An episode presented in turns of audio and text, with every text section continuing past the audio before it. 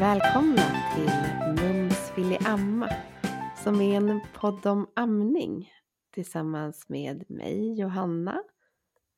Och med mig Rebecka. Och idag har vi med oss en gäst som eh, är lite exotiskt. Nej jag skojar. Hon, kom, hon, sitter, hon sitter just nu en timma bort, höll jag på att säga, en timma tidszonsmässigt eh, utanför London. Linnea, välkommen till eh, våran podd. Tack så mycket, vad roligt att vara här. Blev ni lite nervösa och tänkte att det skulle vara på engelska, men Linnea ja, hon är svensk. men har bott i, eh, i London ganska länge va? Hur länge har du bott där? I 12 år, så vi flyttade dit i september 2011. Så jättelänge. Ja, herregud. Ja det är så länge sedan. Och eh, du och din man, ni har två barn, eller hur? Det stämmer, ja. Vi har Astrid som fyller sex på nyårsafton. Eh, och så har vi Rasmus som är tre och ett halvt. Han föddes i april 2020. Wow, nyårsaftonsbarn. Jag kände hur jag reagerade så här superstarkt ja, på ett positivt sätt. Och vilken ja. grej! Ja men verkligen, har vi räknat på ja. juldagen så blev det liksom mm, nyårsafton istället. Vilken fest! Ovanligt. Ja, ja, men det, det är sånt här som vi som har jobbat eller jobbar och har jobbat inom förlossningsverksamheten, barn som föds liksom på jul och nyår. Det är väldigt speciellt. Ja. ja. Jag kommer ihåg vi hörde fyrverkerier under verkarbetet där. Ja, ah. oh, gud. ja. Häftigt. Det var det är för oss, det är för oss. ja. Precis. Det är det vi säger till henne nu också. Kolla vad de firar. Nej jag skojar. Mm. ja men vad härligt. Det kan man inte ha själv hela livet. Ja såklart. Mm. Ja. Okej. Okay. Men du har varit eh, gravid då med båda barnen och fött dem i England. Visst är det så? Precis. Ja, jag har fött båda barnen här. Varit, hela graviditeten och förlossningar och allting har varit här. Och jag födde, min första hon föddes på sån här birthing center här som jag vet, det finns inte i Sverige så vitt jag vet. Det är sån här som är helt barnmorskeledd. Um, Precis, det fanns ju förut. Ja. Ja, hur, hur var det då? Men det var jättebra. Det var så roligt. Jag kommer ihåg jag var gravid um, och ganska tidigt i graviditeten så lyssnade jag på någon podcast faktiskt när någon berättade om sin hemska förlossning och jag bara kände, men gud, så där vill inte jag ha det. Så där tänker jag inte, jag bara bestämde mig nästan, alltså där vill jag absolut inte ha det. Så då började jag liksom läsa på jätte, jättemycket mm. eh, om förlossning, hur det går till och hur man kan liksom eh, förbereda sig för att eh, ge sig själv förutsättningar för en liksom, så bra förlossning som möjligt baserat på det man vill. Alltså, som sagt. Eh, och då åkte vi och hälsade på man, olika birth center som finns här som alternativ där man kan, där man kan eh, välja att föda barn. Då. Eh, och så mm. hittade vi en där det kändes jättetryggt. Alltså det, det var ungefär 20 minuter från sjukhus så du har ju inte läkare där om det skulle vara någonting. Men eh, de är liksom, har ju utbildning då för om det skulle vara eh, eh, vissa grejer som kan hända och sen så ambulanser som skulle kunna ta om det skulle vara någonting.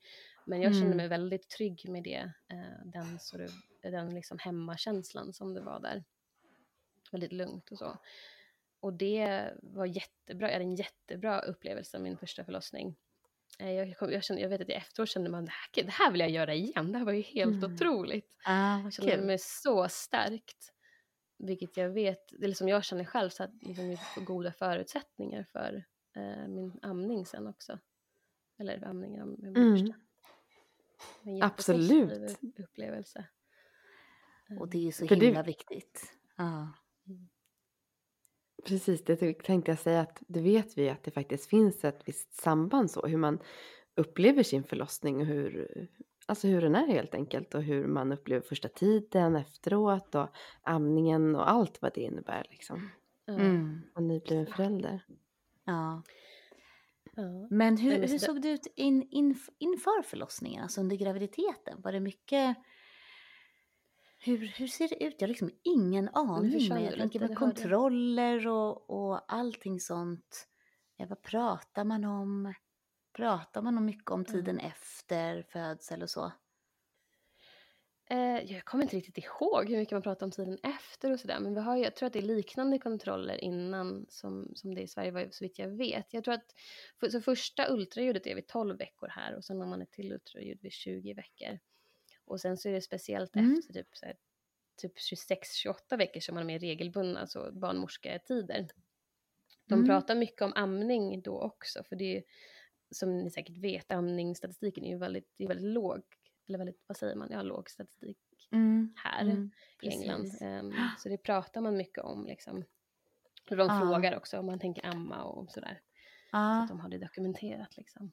Mm. Tycker du att de Ehm. pratar om det som att de eh, liksom försöker ja, men försöker lobba för det på något vis? Eller, liksom, eller är det mer bara en fråga kring hur man tänker? Hur, hur liksom diskuterar man? Alltså jag vet inte, det är lite svårt att svara på för jag har alltid varit väldigt inställd på att jag vill amma. Eh, jag, min lillebror är 11 år yngre än vad jag är och min Mm. mamma ammade honom tills han var nästan fyra så jag kommer väldigt väl ihåg Mm. Att jag var liksom, vad ska man säga, jag såg mycket amning när jag var Mm. ung och har känt väldigt länge att men jag ska absolut amma mina barn när jag får barn. Jag har Ja. verkligen nästan sett fram emot det för jag har sett det så mycket och det har sett så fint ut liksom. Ja. Ehm, Vad roligt att du har de att- erfarenheterna. Ja, Mm. verkligen. Min mamma är barnmorska också förresten, det vet jag inte om jag har sagt. Just det. Ja. När du säger det så visste jag nog det faktiskt. Mm. ja, men vi understryker det är inte därför hon får vara med i podden. men eh, Det, det är bara lite bonus. Ja, lite bonus. precis. Ja. Ja, nej, men så när de frågade mig så blev det liksom inte så mycket en diskussion, eller liksom att jag vet inte, som att jag bara sa ja, nej, men jag tänker amma, så blev det liksom inte att jag kände om de lobbade eller Mm. inte, eller så är svårt att svara på riktigt. Fick ni erbjudande om att gå någon eh, förberedande typ utbildning just kring amningen eller? Finns det något sånt? Jag gick en sån här förberedande inför förlossning, det var ju liksom hyp- hypnobirthing, kurs som Mm. sjukhuset erbjöd, som man gjorde. Men så tror jag inte att det var något speciellt, hur mycket de pratade om amning kommer jag inte ihåg nu. Ehm, jag gick inte på någon speciell kurs för det i alla fall. Det finns det säkert, jag vad svårt, jag vet inte, jag gick inte på någonting sånt i alla fall. Nej. Har din mamma som är barnmorska, hon jobbat lite med amning? Kände du att du hade lite, lite kunskap där från henne? Absolut, hon, hon, hon Ja. har mest jobbat på BB faktiskt också under sin, eh, sin karriär. Ja. eh, barnmorska. Så hon kunde jättemycket, vilket var väldigt då efter förlossningen var jättehjälpsamt att ha henne. Mm, Mm. Hon eh, precis. kunde ringa till och så är det här normalt och sådär. Det hjälpte ju Mm. också jättemycket. Fantastiskt att ha den möjligheten. Det borde alla, alla ha. Alla borde få ha sin egen, egna privata Ja. barnmorska. Ja. Ja. Absolut. Alltså Faktiskt. speciellt så här första tiden. De första, jag inte, två månaderna. När man ska Mm. starta upp en amning. Då skulle man ha en jour, eh, en jourperson man alltid kan ringa till när som Mm. helst. Ja. Det vore Och verkligen samma toppen. person, eller hur? Precis, som man Ja. litar på och känner sig trygg med. och- Ja. Exakt. Mm. Må- I många länder har de ju lite så att de är att de har en barnmorska under, under graviditeten som sen också följer upp många Mm. veckor efter vet jag. Mm. Mm. Eh, en kompis till mig som födde barn i Tyskland, där, eh, där jobbade de så i den delen hon bor i alla fall. Mm. Så det är Ja, så men lite, spännande. när du tänk, tänker efter så var det lite så här faktiskt. Nu, vi, man går liksom till barnmorskan som jobbar på ens, lokal, på ens vårdcentral innan. Mhm. Och sen så är det också hon som kommer hem och gör hembesök efteråt. Eh, Mm. Ja, och även gör kontroller på barnet och så. Precis. Aha. Så ehm, här så har man, jag kommer inte ihåg hur många det är nu, men efter att barnet har kommit då, så kommer de hem om det är två eller tre gånger i alla fall. Och väger och gör de här proverna i hälen, jag kommer inte ihåg vad det heter. Ja. Ehm, så man går inte, vi går in, här så går man inte till någon BVC eller sådär. Utan de kommer hem. Ja. Ehm, Finns det någon BVC-variant sen som tar över när barnmorskan är klar? Eller är det barnmorskan som följer hela liksom, barnets första år? Eller? Ja, nej, nej, sen är det liksom health visitors kallas de för. Och jag tror att det Ja. måste vara liknande som BVC. Så för första tiden så kommer de hem också ett par gånger. Eh, så jag tror barnmorskan, om jag inte minns fel, jag tror att det är upp till tio dagar efter. Tror jag. Och sen efter det så tar health visitors över. Och så då kommer de hem ett par gånger och sen kan man gå till deras ja, mottagning och väga och kolla, fråga frågor och sådär efteråt. Mm. Fantastiskt att få så många hembesök också. Jag tänker, Ja. alltså, det är så himla projekt att åka iväg med ett litet barn. Ja, Speciellt, eller hur? ja, alltså det tar ju Ja. sån tid. Det går ju inte att planera hur mycket tid man behöver. Så, jaha, oj, nu behövde det ammas. Oj, nej, nu vart det en bajs. Åh, nej, nu vart det kräk. Vi måste byta om på oss allihopa. Åh, nej, alltså det är Mm, sak på sak på sak. Mm. Men det var någonting som verkligen slog mig efter min första. Det var så här, men gud, bara gå in till stan känns ju som, alltså, jag känner inte att det finns möjlighet att göra det. Alltså gå på en promenad. Det var liksom värsta projektet. Det var ju jätteomställning. Mm. Verkligen. Så det var jätteskönt att de kom hem. Ehm, Ja, och jag kommer ihåg att de det. kollade stygn och sånt också, barnmorskorna. Liksom på Ah. soffan hemma hos mig och så här, bara kolla liksom. Ja, men fantastiskt. Men de tar liksom hand om hela, så. hela paketet. så Ja. hela, hela kvinnan och barnet. Det är det som är så Mm. fint. Mm. Det är liksom Verkligen. Eh, lite de här, har ni sett den här barnmorskorna i ständ? Ja, Nej, jag lite, jag har sett några avsnitt av det. Jag sett. Ja. ja, det är li- lite, känns lite som, som att det är så här, grunden var då och det fortsätter med samma, samma lite så vårdkedjetänk på något vis. Ja, precis. Mm. Linnea, hur, hur såg det ut under din graviditet? Jobbade du under graviditeten och hur länge jobbade du? Och... Jag jobbade då eh, som titeln heter Life Skills Recovery Worker. Och det var på en psykia- psykiatrisk avdelning i, i östra London. Eh, kvinnoavdelning. Sån här, eh, slutenvård eller vad det heter. Och då var min eh, stora, den största delen som jag gjorde på jobbet var att eh, organisera grupper och aktiviteter för patienterna och se till att det fanns saker att göra och sådär. Eh, jättekul jobb. Och där jobbade jag fram till jag gick på eh, mammaledighet, vilket jag gjorde i vecka 30, oj, ja 37 kanske. Mhm, mm. och får man ta ut liksom lite föräldraledighet då så här de här veckorna fram tills man föder då eller? Ja men precis. Ja, Ja. då är det ju precis som vi här i Sverige. Mm. Så man har Och, rätt till eh, att ta totalt ett år här. Ah, Då kan man okej, jag tänkte precis fråga. Mm. Ja, okej. Och sen hur Mhm. mycket betalt man får, det beror lite på var man jobbar. Ja, Sådär. Mm. Det, är inte, det är inte samma fördelar som i Sverige med Precis, det är lite från arbetsplats till arbetsplats ja. Exakt. okej. Det Och känns de som här att det är liksom- så många i, många i många länder faktiskt och att det är lite så här Mm. beroende på vad man har för vad eh, arbetsplatsen har för försäkringar och, och liksom precis. sådana saker. Mm. Ja. Så det som är lagstadgat då är att, man, att de håller jobbet eller vad man ska säga ett år så man kan Mm. ta led eller ta som eh, Okej. mammaledighet. Ja. Jag trodde faktiskt inte riktigt det var så bra, eller om man ska säga.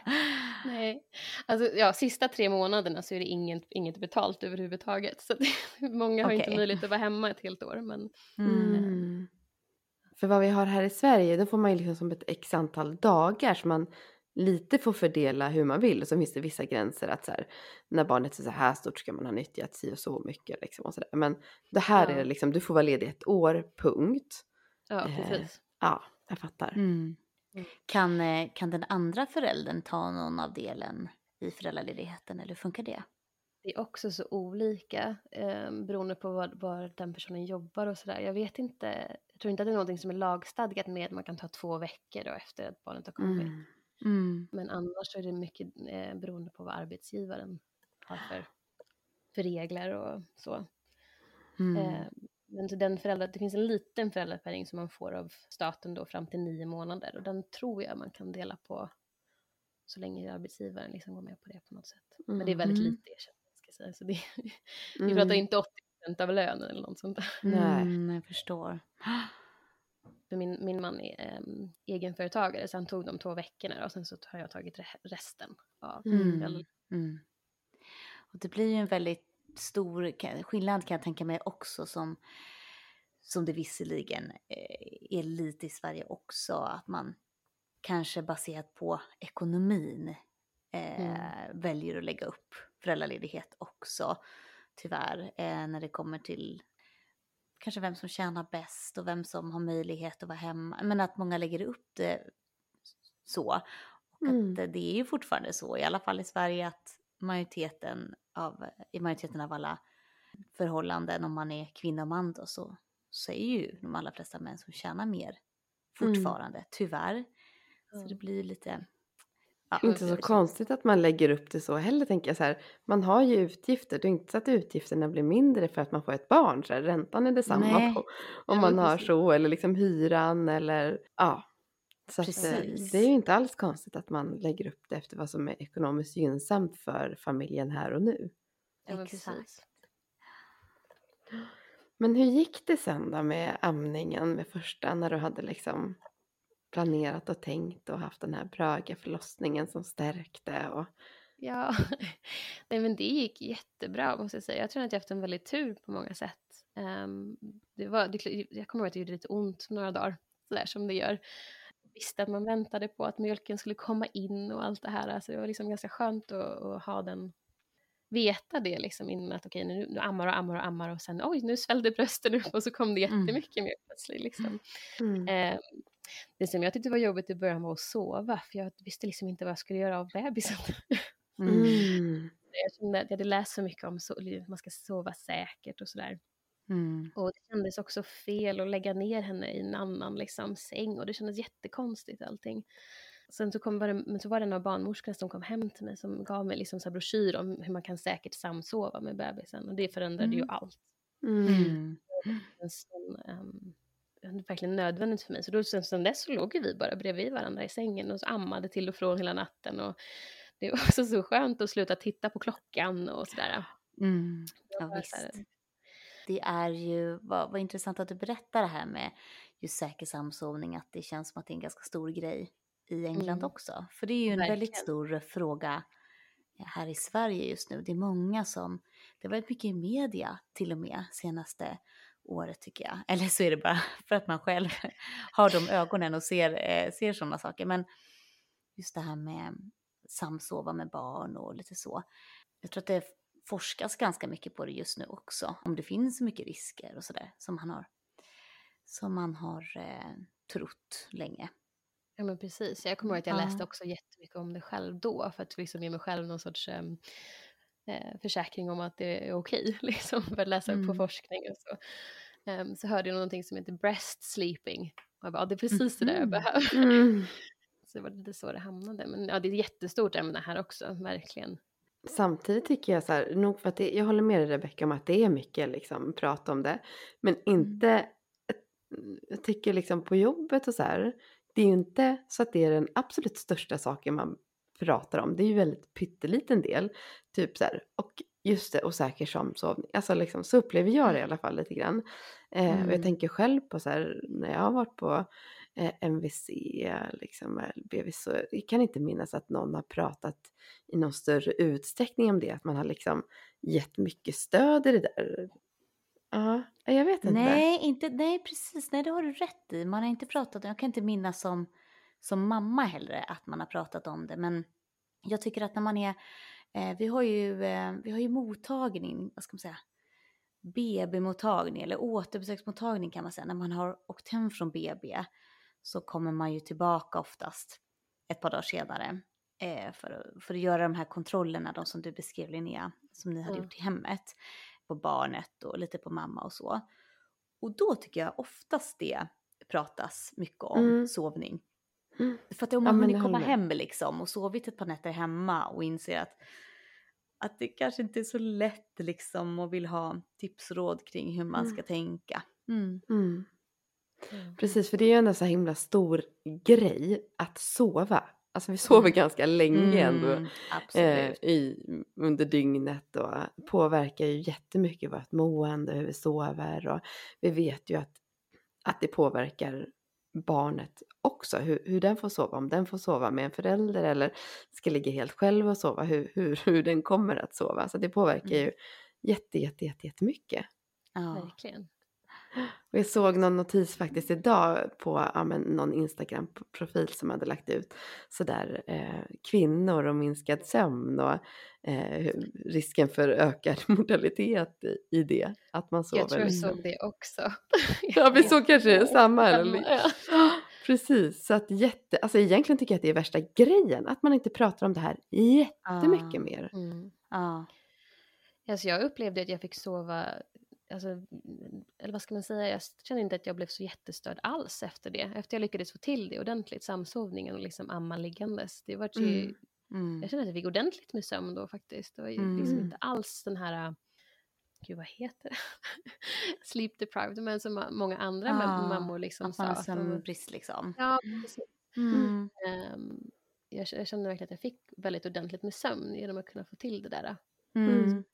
Det, det kan ju vara för att ehm, för hormonerna som man har, de här Mm. amningshormonerna som vi kallar, det kanske du vet Linnea, men jag bara berättar det för alla andra som lyssnar, att eh, just oxytocinet som är ett väldigt starkt amningshormon gör att man eh, får lättare, man faller lättare in i djupsömn. Mm. Så, eh, så att det blir inte det här som du säger att man liksom man vaknar, för annars kanske när man vaknar sig eh, av att man är kissnödig eller någonting annat och att man sen har svårt att somna om, den är inte riktigt lika vanlig eh, när man ammar då på grund av eh, oxytocinet, att man Mm. väldigt lätt och snabbt somnar om. Absolut. Så det är det som är så skönt med att ligga ner då och så och amma samtidigt. Så då var det verkligen, ja men det var jättebra. Kände jag. Mm. Ja, verkligen tips och, och fråga om det och få stöd och hjälp i det ifall man behöver. Så okej, men hur sover jag säkert? Mm. Eh, och eh, hur gör jag för att få till min liggämning? Mm. Jätteviktigt. Ja. Verkligen. Ja, och det är så många som säger det att de är ledsna för att de inte får till det eller har fått till det och så. Mm. Lite stressade över att man inte kan, man kan vila Mm. samtidigt. Där har vi ju Mm. så himla många bra eh, tips på andra konton och så som ni kan titta på om ni är Mm. gravida och tänker på det här med samsovning. så, Mm. Mm. så finns Ja, det jättemycket bra. Ja, bland annat en, eh, hon Josefin som vi hade med i två avsnitt eh, Mm. som har kontot, kontot Bebisen och vi. Hon pratar ju mycket om samsovning. Mm, Eh, precis, det finns mm. mycket bra information på hennes Instagram-sida. Mm. Och jag tänker när det kommer till liggande amning, det är ju egentligen som att amma i vilken annan position som helst. Här, vad ska man tänka på? Jo, barnet ska vara nära. Barnet ska ha stort tag om bröstet. Det blir liksom väldigt naturligt på något sätt när man ligger ner tycker jag att barnet kollar upp på mammas ansikte, att näsan liksom blir lite fri och hakan i Mm. bröstet. Och, Mm. Eh, och vara som sagt nära, inte ha det här stora mellanrummet för då blir det ju det här lätt nätta taget utan verkligen Mm. föra barnet nära. Sen får man ju känna lite själv med kroppen, så här, men hur är det skönt för mig? Vill jag ut med rumpan? Behöver jag det för hur min kropp ser ut och hur mitt barn är? Eller ska jag Mm. våga testa er fram där? Men annars är det ju Precis. precis som i vilken annan, annan position som helst liksom. Men jag är lite nyfiken på Linnea, eftersom ni ändå bor i, eh, ja, det låter ju så konstigt att säga, men en annan typ av, det blir en annan typ av eh, kultur ändå, eller liksom eh, amningskultur i alla fall, för de ser ju Mm. alla så olika ut oavsett var man bor. Bland vänner och så, eh, som du känner som har barn, eller pratade man mycket? Var det någon som hade åsikter kring, kring amning och, och att inte eller att göra eller hur länge och sådär? Eh, det var ingen av mina vänner som liksom hade någon åsikt alls till mig. Eh, och sen så träffade jag en, eller jag hade liksom en, en grupp, eh, mammagrupp liksom med andra mammor med barn i samma, eller bebisar i samma ålder. Och det var ganska stor andel där som ändå ammade. Mycket högre än vad jag tror att det är snittet i landet, måste jag säga. Mm. Men, eh, så det var väldigt, väldigt skönt. Vi, kunde, se- vi satt tillsammans, många liksom ammade när vi var ute liksom, på café och sådär. Men sen så var det också många andra som väldigt snabbt bytte till, eh, till ersättning av olika anledningar och sådär. Men det var ingen, jag upplevde inte att det var något liksom, eh, att, man, att, vi, att fo- folk dömde varandra eller liksom hade åsikter, utan det var så här, nu funkar inte det, nej, men då var bra att hitta någonting annat som fungerar och sådär. Mm. Och så jag, jag har inte upplevt någonting negativt riktigt här i liksom kulturen. I Nej. början när Astrid var liten då höll jag på med en liten tunn, filt när jag var ute på restaurang och sådär. Um, jag var lite osäker men det ganska snabbt gav jag upp för det var så struligt och sen efter det så bara ammade jag överallt Eh, utan att tänka så mycket på det. Och det hjälpte då och kan, antagligen att jag hade en, en, grupp med andra mammor som gjorde liknande också. Mm. Eh, Att, att komma till att känna mig bekväm med det ganska snabbt. Mm. Precis, Ja. det där. Spelar ju också stor roll. Liksom, att Ja. vi faktiskt gör saker för varandra. Att, så här, att eh, en person gör någonting gör det lättare för nästa person att göra samma sak. Men verkligen. Mm. Och det har jag känt så här med offentlig amning nu sedan dess också. Eller de åren som jag, jag ammar inte längre, men jag, de åren jag ammat. Så att men jag gör det offentligt så det, hoppas jag liksom att andra också kan se att det, är- att det är okej på något sätt. Ju mer vi Mm. ser det, desto mer Mm. normalt blir det liksom. Mm. Vad bra. Lite normalisera offentlig amning, jättebra. Ja, man får göra vad Mm. man kan. Sen så är det ju, i England så är det enligt lag så har du ju rätt att amma var som helst. Du får, ingen får kasta ut dig från en café eller restaurang. Eller så här. Det är lagstadgat att du har rätt att amma överallt Mm. också. Ehm, Jättebra. Mm. Fint att det finns en sån lag. Jag vet inte. Har du någon aning om vi har något sånt? Det, inte, Lagstadgat. det tror jag inte att vi Det har. låter ju för sig helt orimligt att man skulle bli utkastad från någonstans. Ja men det måste ju kunna- vara någon form av kränkning liksom. Ja, Men- exakt.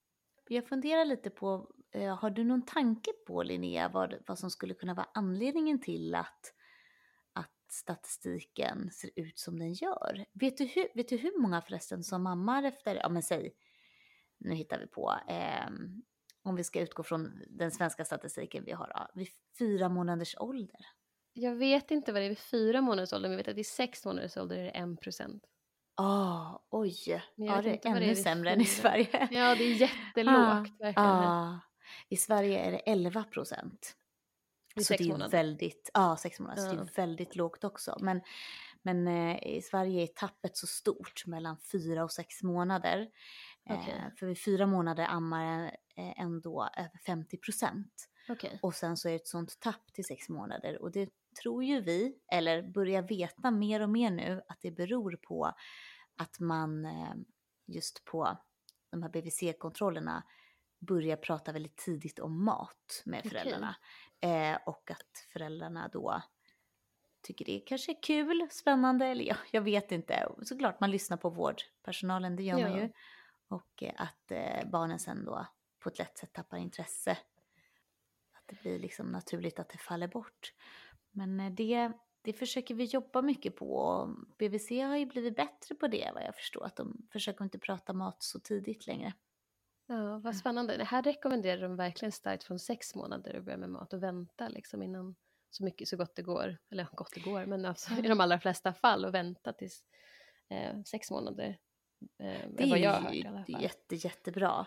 Då funderar Men- man på vad det, vad det är som skulle kunna vara liksom roten till att det är så många som slutar. Tror du det har med arbete att göra? Att många går tillbaka till jobbet? Ja, kanske. Så tror jag att det är många generationer av flaskmatning som gör att man inte riktigt vet hur det... fu- Alltså inte, nu menar jag inte personal, utan liksom alltså mammor som inte riktigt vet vad som är normalt och vad ska man ska förvänta sig när man börjar amma, tror jag är mycket, en stor del.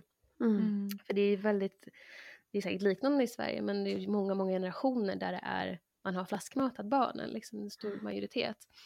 Och så tar det ett tag innan mjölken kommer in och så kommer det någon, någon moster eller någon mamma som säger men hon är ju hungrig så vi måste ju lägga, liksom, er, Mm. ge ersättning också, kolla vad hon suger och suger och sådana där saker. Liksom. Mm. Ehm, att det är mycket okunskap, tror jag, vad, jag har läst också.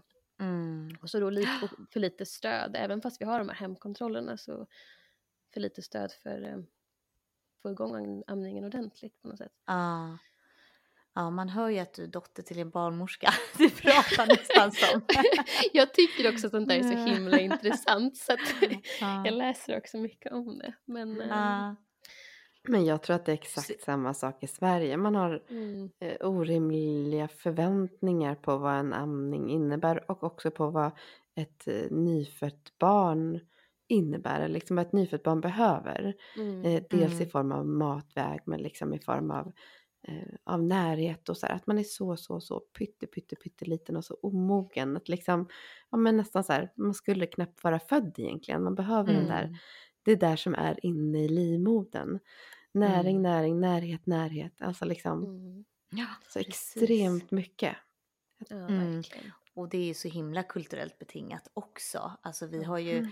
man kan ju som, som den kulturen vi kommer ifrån och vi kanske tycker att det är väldigt naturligt liksom att bära på våra barn och ha dem nära hela tiden. Och, och så Mm. finns det så många andra kulturer där man, där man lindar in barnet och lägger barnet i ett annat rum. Alltså det, det, det är Ja. svårt.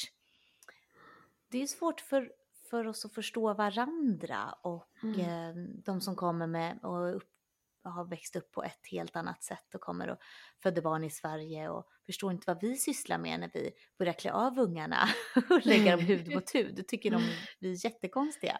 Ja. Ehm, så det är verkligen som du säger Hanna, då får man gå tillbaka och försöka förklara liksom, hur har barnet i magen, Mm. barnet behöver samma sak när det kommer ut.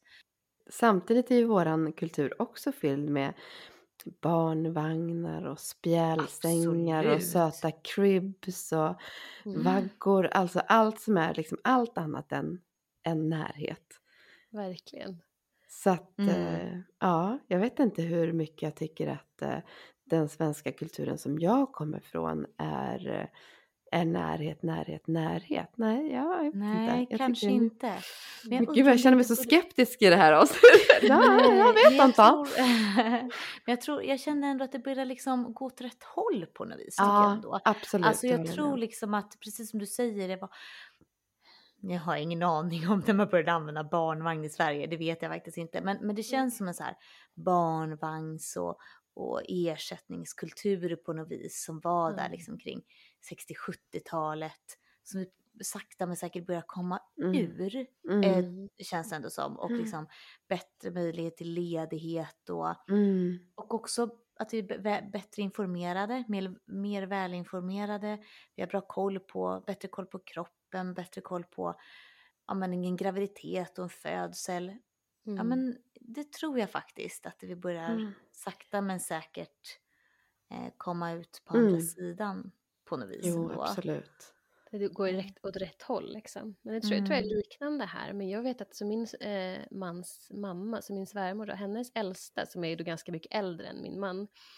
När hon föddes så var det verkligen det här eh, att barnet togs ifrån mamman och lades liksom på, på salen. Och så, så var Precis. fjärde timme kom barnet liksom och skulle matas. Ja, men det var inte så länge sedan ändå. Nej, så var det ju i Sverige också. Ja. Eh, I alla fall på 80-talet.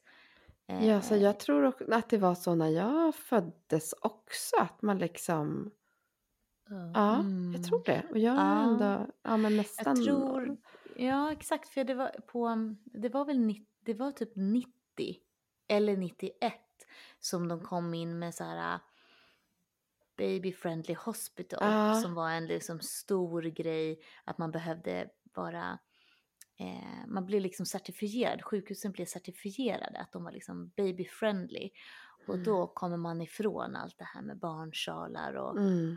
och mycket fokus på amning och sådär. Mm. Ehm, det var liksom som ett initiativ som, som togs, som sen föll bort då på grund av eh, en ekonomisk fråga vad jag förstår. Men det, ehm, det är väldigt spännande hur hela historien ser ut. Mm. Ja. Jag såg ett inslag bara häromdagen om ett kort amningsinslag, apropå att jag läste en, en artikel. Så pratar de om att förr, alltså det här var in, långt tillbaka i tiden när barn sprang hem från skolan och ammade på rasten. Mm. det, var liksom, det har verkligen gått i som en berg och dalbana Ja, Mm. verkligen. genom historien. Gud, men det är faktiskt något som jag upprepat tänker på. Eh, Vi sa det, vi har sagt, sagt det i flera poddavsnitt, men nå- något barn som liksom så här amning är godare än glass eller något så här. Ja. Ja, men det var ju så himla fint och då tänker jag bara, Åh, gud vad det måste vara gott. ja, verkligen.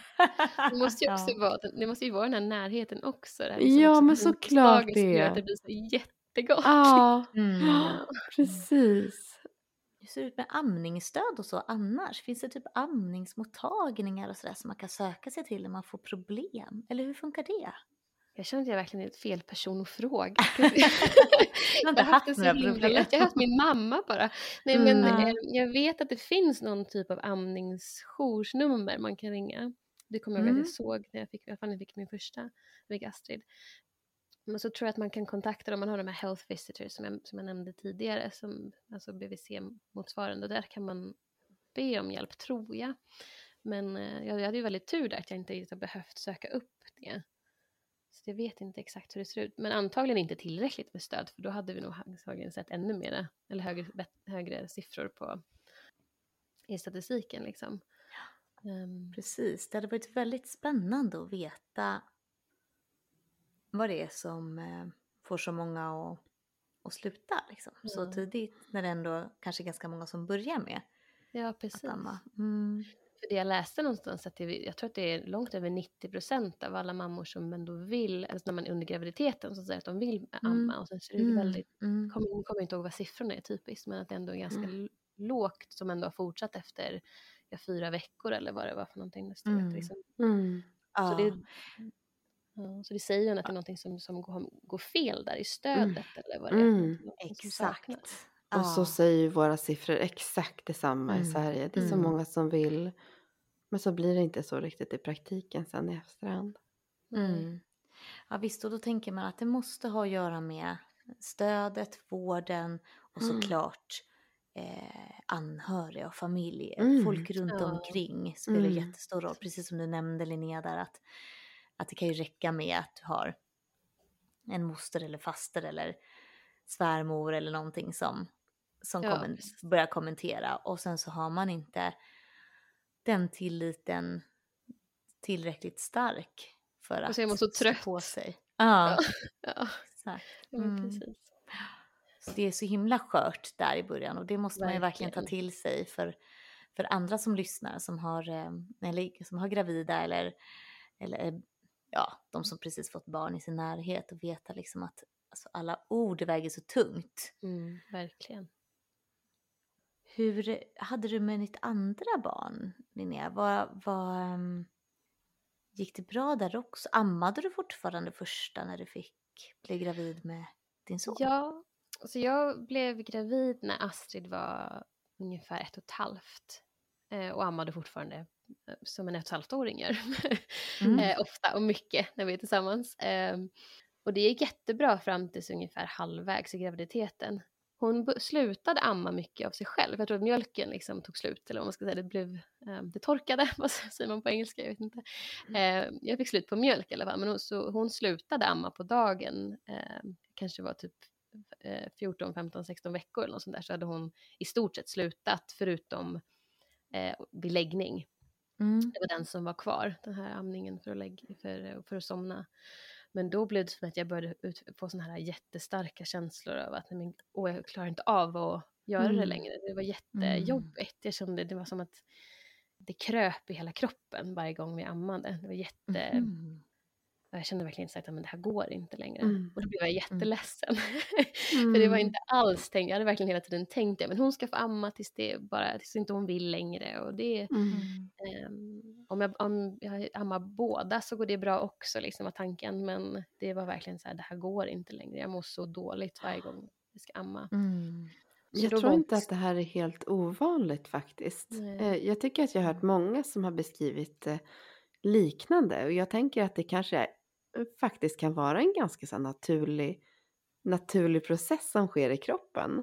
Att det ska komma Mm. till barn, nog för att såklart kan man amma två barn samtidigt. Men jag tycker inte att det låter så himla onaturligt ändå att man, man får de här känslorna. Ja, men precis. Mm. Jag tänker att det är att man kanske helt enkelt förbereder sig på det här liksom, nya barnet som ska komma. Precis, Ja. det är lite biologiskt på något sätt Ja, också jag kanske. tror inte att det är omöjligt att det är det så. så jag, blev, jag, kände, jag var verkligen så ledsen. Jag kommer att prata med min mamma och sa, men det kommer ju en till bebis snart. Det var så här, men det, men det är ju inte Astrid. Det, Mm. det är inte samma sak. Men, eh, nej, men så då beslutade jag i alla fall för att vi skulle sluta. För att ja, men, det, liksom, det funkar inte längre och det är inte nog bra då såklart. Så då var hon eh, nästan två. Hon, eh, det var i början av december. Och som vi vet så fyllde hon ju på nyårsafton. Eh, så hon var nästan två när vi slutade. Mm. Och sen kom det en pandemi. Ja, just det. Det var ju våren 2020. ja. Så han föddes precis när pandemin hade brutit ut egentligen då, va? i april sa du? Ja, precis. Ja, Så vi hade ju ganska så sträng lockdown här när han föddes. ah, just det, det hade ni verkligen som resterande Europa utom Ja, Sverige. Vi Ja. levde loppan. Ja. Ja, visst. Här flödade covid. Nej, men så det var ju väldigt speciellt att vara liksom i slutet av en graviditet och det kändes som att världen höll på att gå under nästan. Men det var jättespeciellt. Och då, mina, så, mina liksom mentala förberedelser för förlossningen kom lite i kläm där. För det var så mycket stress kring pandemi. men, eh, Mm. Och då hade jag hela tiden planerat att jag ville föda hemma mitt andra barn. För det hade gått så bra eh, med Astrid och så kände jag att jag vill föda hemma nästa gång. Och då hade tanken varit att min svärmor skulle komma och ta hand om Astrid och samtidigt som förlossningen. Eh, men då så blev det lockdown och eh, de är lite äldre och kände, de började isolera sig innan lockdown till och med.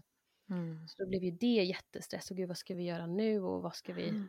Eh, Alltså visst att jag har inget problem om Astrid skulle vara där men jag behöver att min man fokuserar på mig. Jag vet att det här är väldigt int- intensivt det som vi ska gå igenom. Mm. Mm. Ehm, men då eh, så slutade det med att min bästa kompis flyttade hit. Och vi flyttade hem till oss liksom tillfälligt för att kunna vara Mhm. med. Men gud vad fint, vilken vän! det var jättefint. Verkligen. Ah. Ja, hon sa jag jobbar hemifrån ändå, jag kan jobba hemifrån dig. Eh, så det var ju verkligen lite så här, det var jättemycket stränga regler men man fick ju inte, vi fick ju gå ut en gång om dagen bara eh, på Oj, men promenad och gud. eh, alla lekplatser stängde, det var verkligen jätte... Men oj, utomhus liksom. Ja. Precis. Men det var så, så hon flyttade hit på fredagen och sen så började verkarbetet på lördagen så det var verkligen Nej, men så här, Ja! hon är här nu. du av. Ja, Ja, precis, verkligen. Ja. Mm. Och så Mm. blev det hemma. ja, så blev det hemma precis. Mm. Jag vaknade på lördag morgon och kände men det är någonting på G här nu. Så nu, nu eh, blåser vi upp, jag hade en sån här pool som man kan ha hemma som jag hade Just hyrt. Mm. Så nu blåser vi upp den ifall att jag känner att det är något på, på gång liksom. Och sen så hela dagen så hade jag lite verkar av och till men det var först när Astrid gick och la sig som det verkligen satte igång Mm. ordentligt. Och sen så kom han innan andra barnmorskan han kom, för det ska vara två barnmorskor eh, vid själva, eh, när barnet kommer ut, så vill de att Mm. det ska vara två barnmorskor här, så att om det är någonting så är det en som kan Mm. fokusera på mamma kan fokusera på barnet. Jag vet Just inte om det är samma i Sverige. Mm. Men, no, vi har lite samma upplägg. I alla fall Ja. de förlossnings, hemförlossningsbarnmorskorna som vi känner. Jag tror att det Mm. är mycket så. Mm. eh, men hon, andra han inte ens fram liksom. Mm. Så det Mm. gick väldigt snabbt så fort Astrid hade somnat igen, så nu, nu kunde jag slappna av. Så, Mm. ja. Så du har två liksom kvällsnattbebisar egentligen? ja, Mhm. båda i Ja. vatten. Och båda Ja, i vad vatten. härligt. Wow. Eh, Häftigt. Det låter, ja, låter jätte, jättefint verkligen. Vilka, vilka erfarenheter. Ja, så det var Mm. jätte, jättebra också. Jag var inte riktigt lika, min första förlossning så var jag jätte inne i mig själv för jag hade tränat, alltså hunnit öva så mycket på att eh, bara gå in i mig själv med hypnobirthing och allt det här. Mm. Mm. Andra gången så var det så mycket stress kring pandemin att det liksom kom i vägen lite så det var inte riktigt sam, lika härlig upplevelse men, men det var fortfarande en väldigt positiv förlossning måste jag säga. Mm. Mm. Mm. Förstår. Vad, vad bra att du betonar det också faktiskt. Att det faktiskt eh, det påverkar hur man förbereder sig. Även inför för man har fött barn tidigare. Verkligen Mm. jättemycket. Mm. Det är ju så intensivt, det ska jag inte... så, som ni vet, det är ju jätte... Mm. Så att det verkligen påverkar jättemycket, Ja. tycker jag. Eller har mina, varit mina erfarenheter. Mm. Ja. Ja, men det tror jag absolut att det många gånger kan göra. Mm. Hur var det att starta upp amningen då med det här nya barnet där det kändes liksom som att avslutet med Astrid inte riktigt blev som du hade tänkt dig och Ja. lite jobbigt i det. Men det var direkt, också igen fungerade väldigt bra med Rasmus. Um, var, ibland så tog han lite lösa tag men, men det lyckades vi liksom få till ändå väldigt snabbt. Så det var första veckorna som det gjorde lite ont till och från. Mm. men också väldigt smidigt.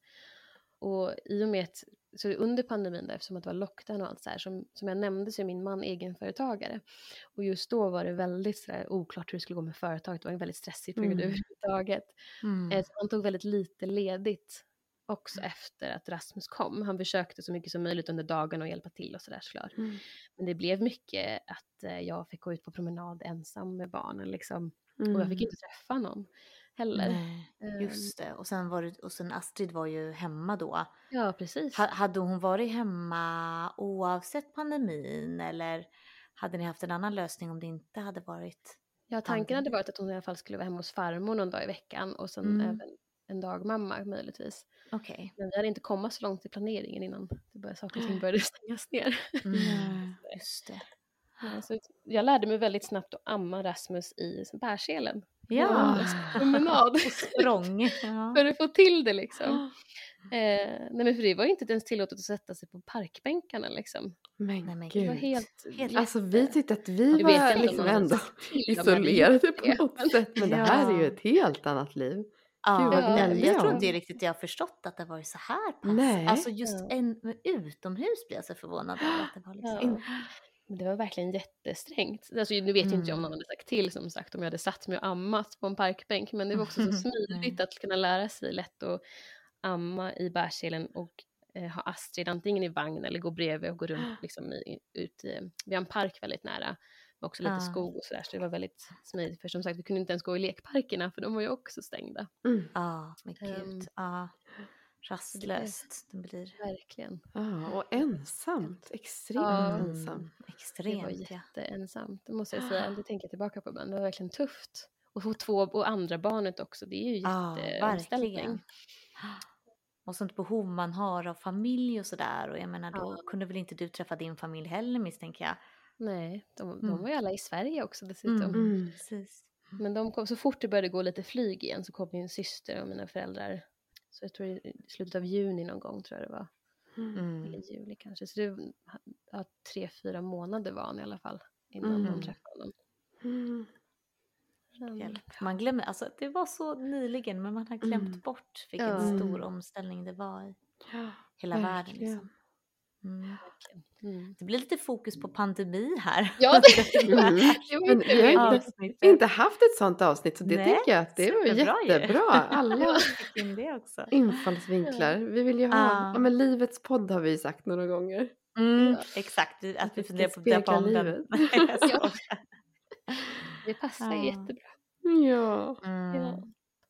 Jag tänkte bara säga, är det något speciellt så här i efterhand som du funderar på kring, eh, kring din, eh, ja om man ska uttrycka sig som hela amningsresa eller erfarenheter och sådär som, eh, som du skulle vilja dela med dig av eller tankar som du har haft så? Oj, jag vet inte. Ja, det är för stor fråga kanske. Ja, jättestor. Mm. Så jag ammade, så Rasmus, han slutade amma ganska nyligen ändå, eller nyligen i april. Så han Mm. var, han hade precis fyllt tre. Ah, Ehm, så, att, så ibland så brukar jag tänka att jag har ammat i fem år totalt, det är ganska länge, mycket tid. Och det som kän- har känts skönt det var att hur det slutade med Rasmus kändes mycket bättre för mig och jag tror för honom också om jag ska säga vad det gjorde för Astrid då, att det, var det, så, det blev så oväntat snabbt där med Astrid. Eh, Medan med, med Rasmus var det verkligen en lång, jättelång process över flera månader där jag började liksom bara minska lite på eh, hur ofta vi ammade. Så till exempel, jag tror att han var kanske två och ett halvt när jag började säga, men nu ammar vi bara när vi är hemma och inte liksom ute eh, Mm. överallt. Liksom väldigt långsamt dra ner på det. Så det tog säkert sex, sju månader att sluta. mm. Istället för bara plötsligt att det inte gick längre. Mm. Mm. Det passade oss väldigt bra. Och det var verkligen när vi sen slutade så de sista dagarna där, så, eller sista veckorna, så ammade han bara liksom någon sekund på varje bröst och sen var han nöjd. Mm. Och sen så till slut så Mm. frågade honom, men Rasmus, ska vi verkligen fortsätta med det här nu eller liksom, det kanske, kanske är klart? Och han bara, ja, men det är nog bra. Mm. Mm. Ja, det var så fint. fint att ni Ja. kunde bestämma det tillsammans. Ja, men Ja. precis. Verkligen. Ah. Så, så, så, gav, så gav man liksom brösten en liten kram och så sa vi bara hej då. Och så var det liksom det. Mm. Ja. Ja. Man kan fortfarande vara så att det är väldigt gossigt liksom och kramas. Ja. Ja, så det var väldigt positivt. Tycker jag. Det var också skönt eh, kontrast till hur det blev med Astrid. Det kändes på något sätt lite, lite läkande att få göra det Mm. Mm. den här gången. Mm. Precis. Och nu är det Ja. ganska skönt att ha kroppen tillbaka. Mm. Mm. Mm. Verkligen, det förstår jag verkligen också. Men jag sitter och tänker på att, Ja. att det är viktigt i mångt och mycket när det kommer till amning men allmänt i föräldraskap. Liksom att man på något sätt vet vad man vill. Sen spelar det inte så jättestor roll vad det är man vill. Men som, som i ditt fall med så här, hur vill jag ha ett amningsavslut? Eh, och Ja. att man i den mån det går liksom försöka lyssna på den känslan och eh, jobba för det. Oavsett om det är eh, starta upp en amning eller avsluta en amning eller eh, hur man vill vara liksom som förälder. Vad vill jag? Att, eh, Det är Mm. nog bra att tänka på det när man är gravid och liksom när man har fått barn. Så, men vad vill jag egentligen?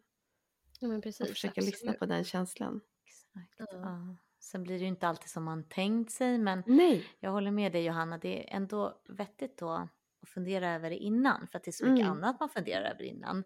Mm. Man funderar ju kanske på, Mm.